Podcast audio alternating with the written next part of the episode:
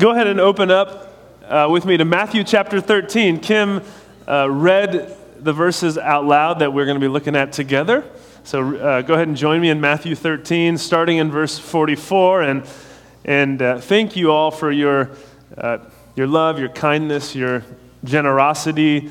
Um, speaking for the staff, we, we're just we're grateful to be able to love you and serve you and to serve with you and to just be a part of this church and what God is doing in Benicia. So thank you for being such a supportive, uh, loving congregation. It's a joy to, to work here and to be a part of this. So uh, thank you. And also, I want to apologize in advance for any strange noises or sounds you hear from me as I am fighting off the plague.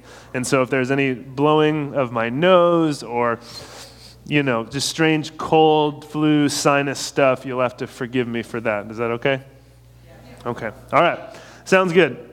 Well, hey, normally when we're here together, we are walking through a book of the Bible and just preaching kind of verse by verse through a book. We've been in Exodus for a while back in the fall, although we took a little bit of a break in December to uh, celebrate the season of Advent. And now, kind of with the last Sunday of 2019 and today being the first Sunday of 2020, we're, we're still kind of doing things a little differently before we jump back into Exodus next week. So we have one more standalone sermon, which is today in Matthew 13, and then we'll be back in Exodus to keep marching through that next week. So today, Matthew 13. You know, back when we lived in Denver, Amber and I lived there for a number of years. It's where we went to seminary. And while I was there, people were really into hiking. Okay, it's a big hiking area. They have all these uh, 14ers, they call them. Have we talked about this before? Where they have, I think, over 50 mountain peaks that are above 14,000 feet in elevation. And so it's like a big thing to go and try and climb as many 14ers as you can or climb all the 14ers. So, of like, the, I think there's like 54 of them. How many do you think I climbed? One. One. And actually, technically, I didn't even climb it. You can drive up to the top of Pikes Peak. So I went to the top of one 14er and I used a car to get there. But our friends who loved hiking would always try and convince me that I should do more hiking. And they would say this to try and reason with me. They would say, Hey, I know it's difficult and it's costly, and you have to wake up early, and you have to uh, physically exert yourself, and it takes a lot of time, but it's worth it. When you get to the top and you see the view, it's worth it. Or when you realize you, you've conquered this mountain, this huge challenge that was in front of you, the, the joy, the uh, excitement that comes from knowing you did it and completed that challenge, I would say, it's worth it. It's costly, but it's worth it. Okay, that was their reasoning. And I didn't agree with them. I didn't think that it was worth it. But I realized we, we make those kinds of evaluations every day in all kinds of areas, right? We're always asking two questions How much will this cost? And is it worth it? In all kinds of areas. When we go to the store, when we're shopping for food or clothes, how much does it cost? Do I think that that's worth it? When we're buying tickets to a sports event or a concert, well, how much will this cost? And is it worth it? When we're about to take a trip, how much will it cost? And is this worth it? Is this trip or this experience worth my time? Is it worth my money? Is it worth me losing some level of comfort? Is it worth the relational strain that potentially bring up? What will this cost us? And is it worth it?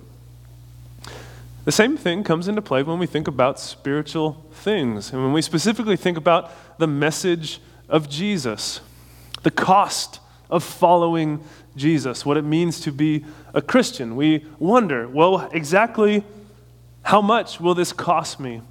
What will this mean for my life if I say yes to Jesus? And do I think it's worth it? And that's what our text is addressing this morning in Matthew 13, verse 44 to 46. And it's especially relevant as we think about a new year. We think about 2020, that's all in front of us. We say, What do I want my year to be about? How should I or my family, how should we set our priorities as we think about our time, as we think about our money, the things that we're going to commit to in this next year? We have to consider what Jesus might be calling us to. So let's look at those verses again one more time. Jesus says, The kingdom of heaven is like treasure hidden in a field. When a man found it, he hid it again, and then in his joy went and sold all he had and bought that field. Again, the kingdom of heaven is like a merchant looking for fine pearls. When he found one of great value, he went away and sold everything he had and bought it.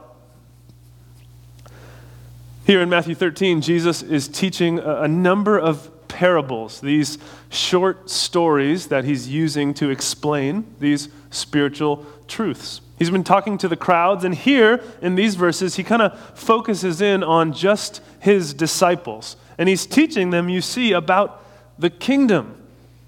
It says the kingdom of heaven, which is a phrase that's actually unique to the Gospel of Matthew, but it's pretty much synonymous with the kingdom of God, which is a phrase that you'll see in the other Gospels. The kingdom of God. It's a big concept. It's, it's full and it's rich with meaning. It covers a lot of ground. And so, for our purposes here, when we say, well, what exactly is the kingdom of God? We think about, well, these basic truths about who God is and, and what it means to be a part of what He's doing in the world. If we are to be citizens of the kingdom of God, it means first that we recognize God as our king. We live life under His rule and reign. We seek to do things His way. We worship Jesus as the one true King. So, being in the kingdom of God includes knowing God, loving God, and then living how He has called us to live. And so, if we were to ask these questions that we started with how much does the kingdom cost, and is it worth it? What does this parable have to say? to those questions? Well, verse 44 the kingdom of heaven is like treasure hidden in a field. This man, when he found it, hid it again, and then in his joy went and sold all that he had and bought the field. It wasn't uncommon in the ancient world for people to bury wealth or bury treasure in the ground. Okay, they didn't have U.S. Bank or Wells Fargo or financial institutions to kind of store their money and keep it secure. And so, for safekeeping, they would often bury treasure in the ground, especially in a region that was marked by war, uh, military skirmishes. If someone were to be killed, they would know that their treasure was safe. Maybe their family would know where it was. They'd be able to dig it up. It could remain buried, unnoticed by these enemy forces. So it was common to bury treasure in the ground. But here we see that this particular treasure was unnoticed for some time until this man comes across it and he finds it. He finds the treasure, and then he goes and he sells everything that he has so that he can purchase the land and thus have the treasure. And so the point of the parable, it's, it's really simple. The treasure that he finds is so valuable that it's worth everything that he has. Even if it costs him selling all of his possessions, giving away everything he has, if he can gain this treasure, it would be worth it. The man in the parable, he's so passionate. You see, he's so overjoyed about what he's found that he says, I'm going to do whatever it takes to have this treasure. And so, what is the kingdom like? How much is the kingdom worth? Well, Jesus says it's, it's worth everything. That There's no sacrifice you can make that would be too great if you gain Christ. And the second parable is similar, right? Look at verse 45 with me. It says, Again, the kingdom of heaven is like a merchant looking for fine pearls. When he found one of great value, he went away and sold everything he had and bought it. You probably noticed just how similar these two stories are, right? They're, it's striking. There's this object of great value, whether it's treasure or here in verse 45, it's a pearl. And the person who finds it, they go and they sell everything that they have in order to obtain it. Pearls in the ancient world were exceptionally valuable and sought after, but it would be a little strange, a little striking for a merchant to sell everything that he had just to get this one pearl. That would be a little over the top. But once again, then the point of the parable, the point that Jesus is trying to drive home is clear. The, the pearl that the merchant finds is so valuable that it's worth everything he has. That he's willing to give everything away in order to obtain it. That's how valuable it is. One thing my dad always said to me and my brother when we were growing up was life is about moderation. Everything in moderation, he would say. Don't get too high or too low, just a little bit of everything. That's how you're going to live a balanced, stable life. But this parable is not about moderation. Right, this, is, this is extreme. This is not moderation at all. This is saying this one thing is so valuable, so precious, so worth it that you should give away your entire life, everything you have, in order to obtain it. I mean, think about this in modern terms. What would it be like to find something so valuable where you were going to give away everything you have in order to obtain it? Saying, My house, take it. My cars, take it. My flat screen TV, take it. My cute little puppy, don't want it anymore. Get rid of my clothes, my, my jewelry. Take it all. I don't want it anymore in order to obtain this greater treasure. And not just not just your possessions, but if you were to say, my, my time, my energy, the, the full devotion and commitment of my life now will go towards this one thing. I mean, how extreme. How valuable would that one thing have to be in order to make you do such a thing? And Jesus is saying, that's what the kingdom of God is like. He's saying, knowing God and following Jesus is more valuable than anything else you could possibly find in the world. And even if you have to sacrifice everything that you have and give your entire life to Him, it's worth it. This naturally leads to the question do we believe this? And, I mean, is this really true? Do we really believe this message? Because we've all heard messages that we receive and then we're not so sure about, right? Or we watch commercials on TV or infomercials about the most amazing product in the world. And we have our doubts, right? Is this really as good as people say it is? Can this really change things the way that people make it seem or say that it will? We have our doubts. And so, is what Jesus saying here true? There's a cost involved, right? There's a cost to following Jesus. Jesus calls us to, yes, find life in Him, but also to lay down our lives, to take up our cross, die to ourselves, to follow Him.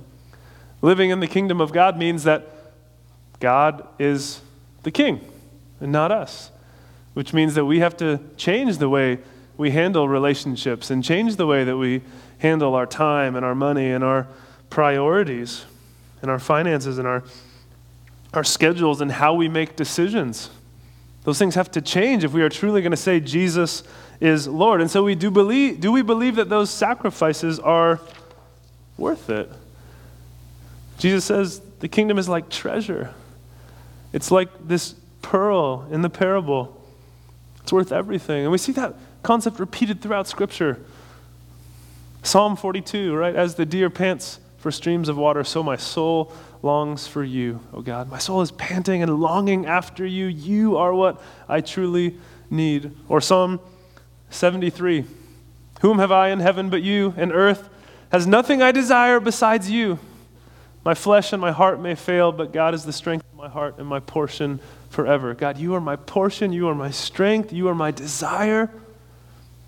Or we see Philippians chapter 3 Paul writing, he said, Whatever were gains to me, I now consider loss for the sake of Christ. What is more, I consider everything a loss because of the surpassing worth of knowing Christ, Jesus, my Lord, for whose sake I have lost all things. I consider them garbage that I may gain Christ and be found in him. Paul, a man who had achieved much, says, All of that, everything that I achieved, all my comforts, all my success, is worthless compared to the value of knowing Jesus. And so this isn't just some fringe parable that Jesus throws in there, some fringe teaching of the New Testament. We see this throughout the scriptures, the value of the kingdom, the value of knowing Jesus. Do we believe it? Because when we believe something is valuable, whatever that thing is, we will go to great lengths to obtain it, won't we? When we think something is worth it, we will pay the cost. Like again, think we talked about traveling a little bit earlier. Think about when you travel, think about how much that costs you when you go to visit family or you go on a trip somewhere. You have to buy plane tickets and, and coordinate schedules and get time off of work. And if you have kids and you're traveling with kids, man, how many bags do you have to pack and snacks and how many, how many things do you have to be aware of? How much mental energy does it take just to get your family from point A to point B? Traveling is costly, but many of us do it. We say, because it's worth it. That experience, seeing those people, being in that place, doing whatever, it's worth the cost. Think about those, those in the military, people who voluntarily join the military with grueling physical demands, years of their life, for many, risk of death, threats to their well being. Why do they do it? Because they believe in the cause. They believe in defending their country. They believe that it's worth it. The cause is valuable enough for them to say, you know what? I will sacrifice those things in order to be a part of this bigger thing. Think about uh, those of us raising kids that have kids in sports, or kids in theater, or kids in music lessons, whatever it might be that our families are a part of, those things take countless hours of practices and performances or uh, competitions that we drive to and rearrange our schedules for and pay money for and take weekends away. I mean, there's a high cost to those things. But think about it no one's forcing you to do that, right? We, we do it because we say, you know what, this experience, being a part of this team or my child learning this skill, it's, it's worth it. We say it's, it's worth it. Or think about, I think about those in, in band. There, there's a middle school marching band that uses our parking lot a couple days a week to come and practice their instruments. And so I get nothing done during that time in the afternoon because they're out there. And I think about these kids, and there's, I don't know how many of them, 30 to 40 playing their instruments, marching, learning how to play this song. It takes hours out of their week. It takes hours at home practicing, I'm sure. And probably some of them, their parents make them do it, but probably some of them want to do it because they want to be a part of something bigger. So there's this cost mental energy, time for the parents, probably financial investment, and yet they, they do it because they say it's, it's worth it. And so my point here isn't, isn't to say that any one of those things or commitments are, are good or bad. The point is just that when we think something is worth it, we will pay the cost. When we see something as valuable, we will go to great lengths to be a part of it. We always make time for what we see as valuable. Professor in seminary put it simply. He said, People do what they want to do. At the end of the day, we do what we want to do. We pursue what we want to pursue.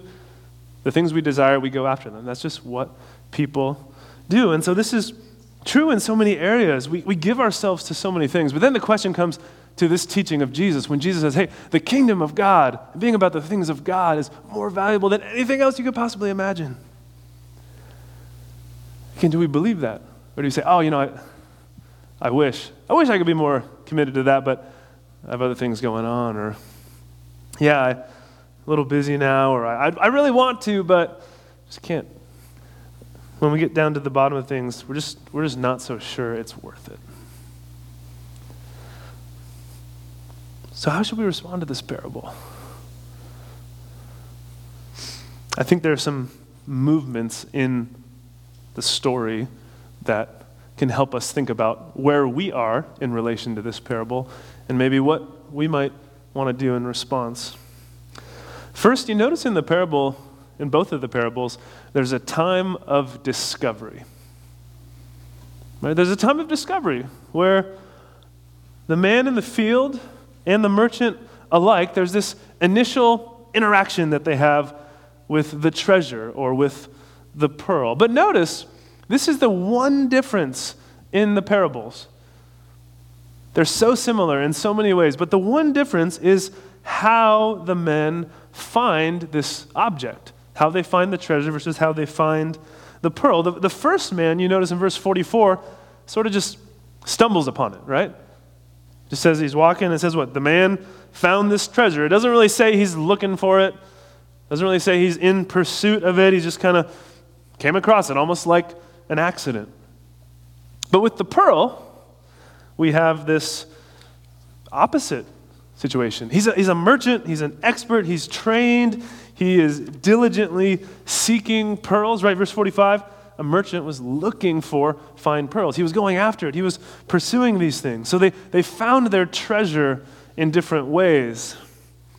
And the same of, is true of us spiritually speaking. Some of you maybe are here today on a whim. You're not really sure why you're here. Maybe, maybe a friend invited you or a, a neighbor invited you, but you weren't really like going out of your way to search out spiritual truth. You're like, I guess, I guess I'll show up. Or I don't really know why I'm here, but I kind of found myself here on Sunday morning. You weren't out looking for spiritual answers. You weren't out reading up on various religions, trying to find what is true, just living your life, and then someone or something kind of invited you, and, and here you are. Kind of like the first man in verse 44.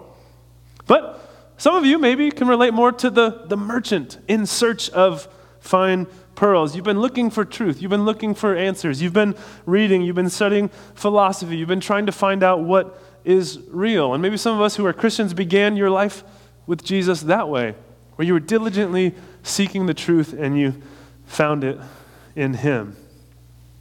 So, discovering this treasure of Jesus can happen in different ways for different people. But I'm afraid we haven't all had the experience of finding the treasure of Jesus. And here's what I mean by that. Sometimes, even when we think we know what the message of Jesus is, that we've really understood this treasure we're talking about, I think for a lot of us, sometimes we haven't fully grasped it. We haven't fully understood the treasure of the gospel and what Jesus offers us. One question I often ask people in conversation, whether they're churchgoers or not, is I'll ask them, hey, could you, like, I'm a pastor, right? So I'm a, could you tell me just what you think Christianity is all about? Maybe I've shared this story with you guys before, but I'll ask them, like, just tell me, like, from your opinion, from what you've seen or heard, like, what do you think Christians are all about? What do you think this whole Jesus thing is all about? And that's actually a really, really easy conversation starter just to see, like, where people are at and what their assumptions or thoughts are about Christianity. And usually what I hear is something along the lines of, well, you know, Christianity is about being good, it's about, um, you know, some commands on how to live a good life. It's about being loving. It's about being a kind person. It's about making the world a better place. Like, ultimately, that's what Jesus was about. That's his message. That's usually what I hear. I've never once, never once had someone explain the gospel to me. I've never once had someone say, you know, the message of Christianity is that we weren't good, that we could not rescue or save ourselves. And so Jesus came to live the life that we couldn't live and then die in our place the death that we deserve so that we could be forgiven of our sins and reconciled to God. No one's ever explained salvation or the grace of God that is offered to us in Christ. All people have told me is, well, it's about be good enough and God will love you, or obey these commands and you'll get into heaven. And so people are just holding out this garbage on a plate and calling it treasure, when really it's just dead religion, it's just legalism, it's just self righteousness. And that's not the treasure that we're talking about this morning. That's not what the kingdom of God is all about. The kingdom of God is about this salvation that can be ours in Christ, about the incredible mercy and love and grace of God for us. That He came to do what we could not do. We couldn't clean ourselves up enough. We couldn't save ourselves. We couldn't earn his favor or make things right with him on our own. We're justified, made right in his sight through faith. Through faith in Jesus and what he has done. That's the heart of the gospel. That we are loved despite our sin and despite ourselves, and we're welcomed back into a relationship with God. That's the treasure of the gospel.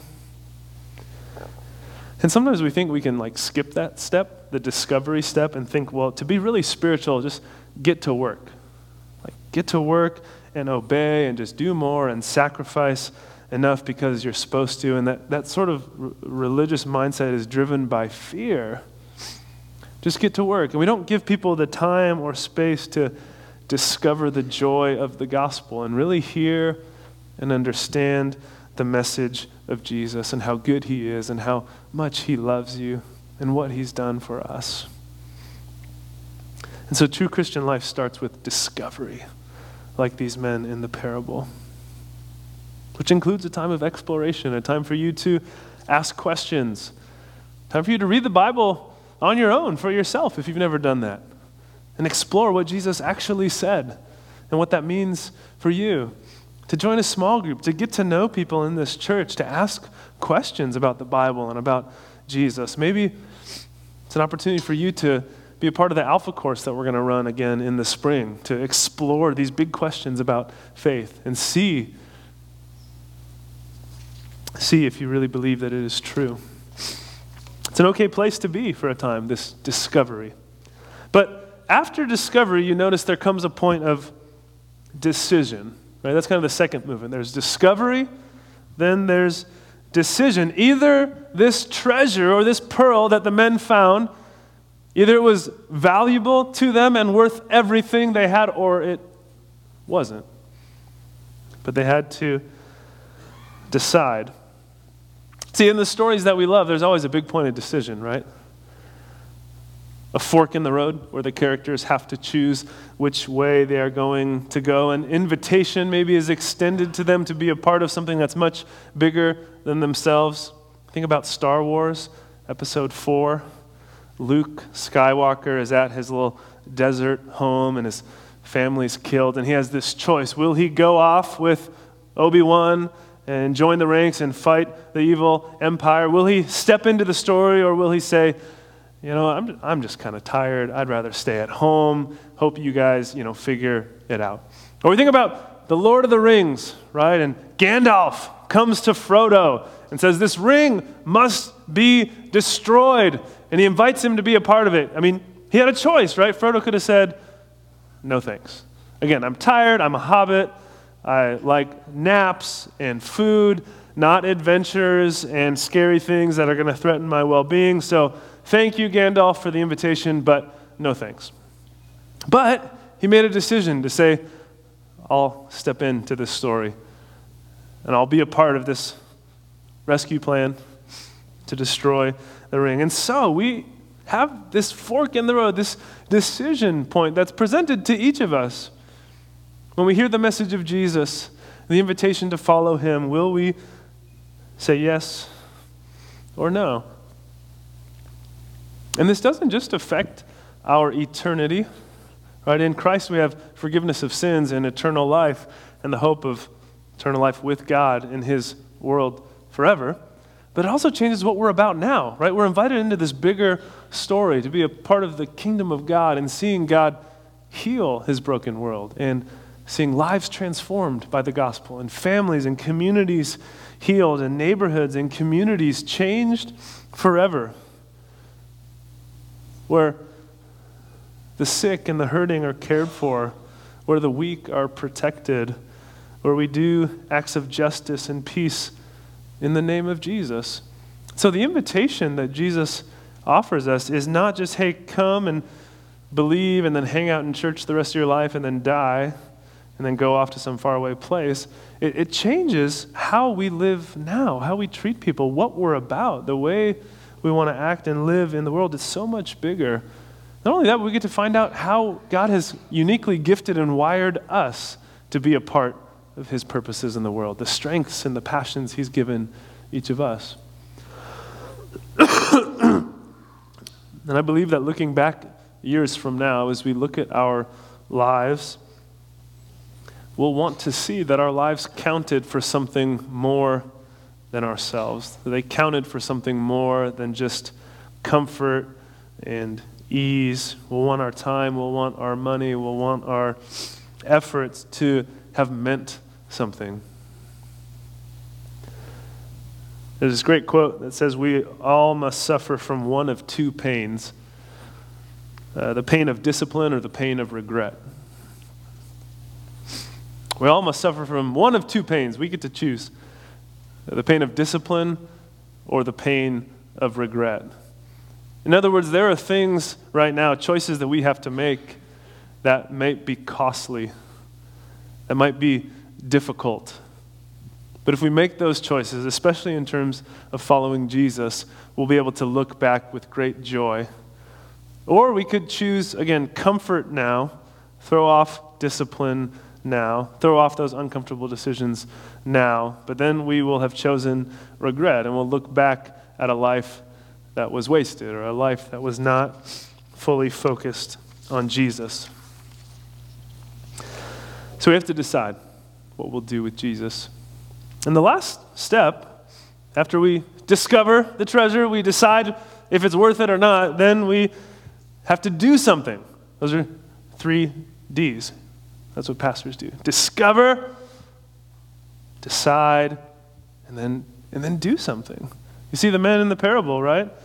They went and they, they did something about this valuable thing they found. They gave away everything they had in order to obtain the treasure. And this is where we need to think uh, personally, individually, what might God be calling us to in response?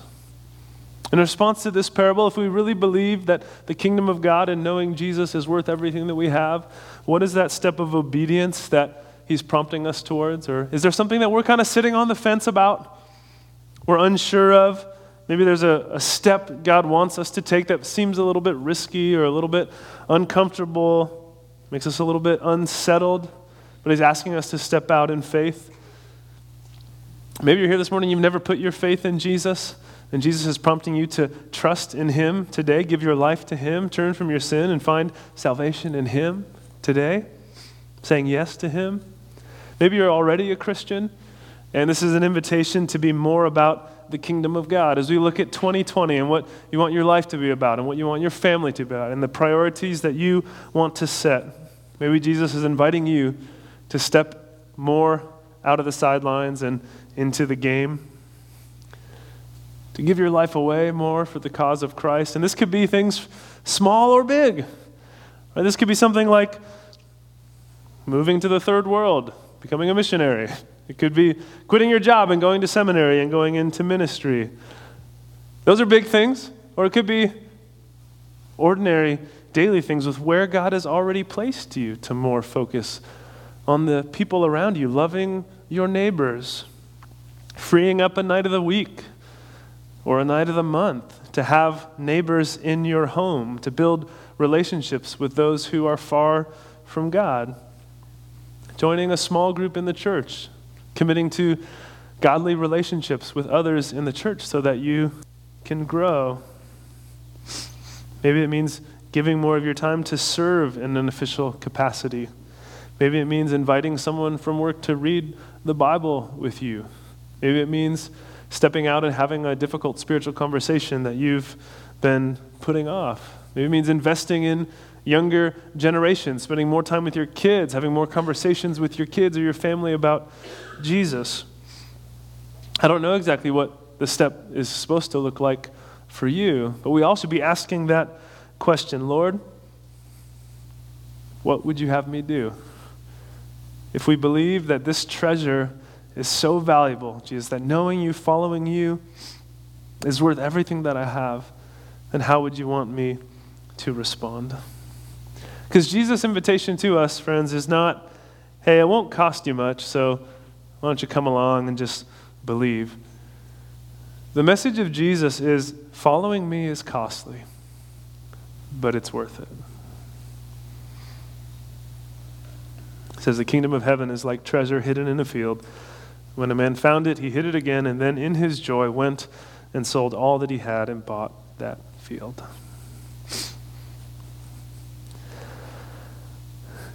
We get to respond now as a church by coming to the communion table together. Uh, I'm going to pray for us in just a moment, and then we get to remember Jesus and the treasure that we have in Him, that He has saved us, He has given us eternal life, forgiveness of our sins, His Spirit within us reconciled us to a right relationship with God. And so we're going to remember Him together and celebrate Him and what He's done. And so, uh, I invite you, if you are a believer, if you've put your faith in Jesus as Lord and Savior, I invite you to participate with us. And while the music plays, you can come forward and take uh, the bread and the cup, which represent his broken body on the cross and his shed blood on the cross for us. Um, again, we practice an open table here, which means even if you're out of, from out of town or this isn't your church home, uh, if you've put your faith in Christ, we invite you to participate. Uh, the elements, as the slide says, are gluten free, so no need to worry there. And there will be two stations up front. And after I pray and the music plays, feel free to come forward and participate with us. Would you pray with me? Lord Jesus, we thank you for what you have done for us. You came to rescue us, you came to die for us, that even though we were dead in our sins, you made us alive. Through your death and your resurrection, we have new life. And so we thank you for the bread and the cup, for the sacrifice you made dying for us on the cross. We thank you for the new life that we have now in you. And we pray, Jesus, that you would fill us with your spirit, that you would guide us to live lives that communicate to the world that Jesus is worth everything that I have. It's the most valuable thing I could possibly give my life to. It's in your name we pray. Amen.